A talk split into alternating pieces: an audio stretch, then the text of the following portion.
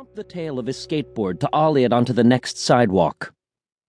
This was his fourth day in Riverside, Iowa, but the first time he had been allowed to do much of anything besides carry things into the new house, unpack, and clean. He was glad to see that a lot of these kids looked like they could be heading into the sixth grade like he was.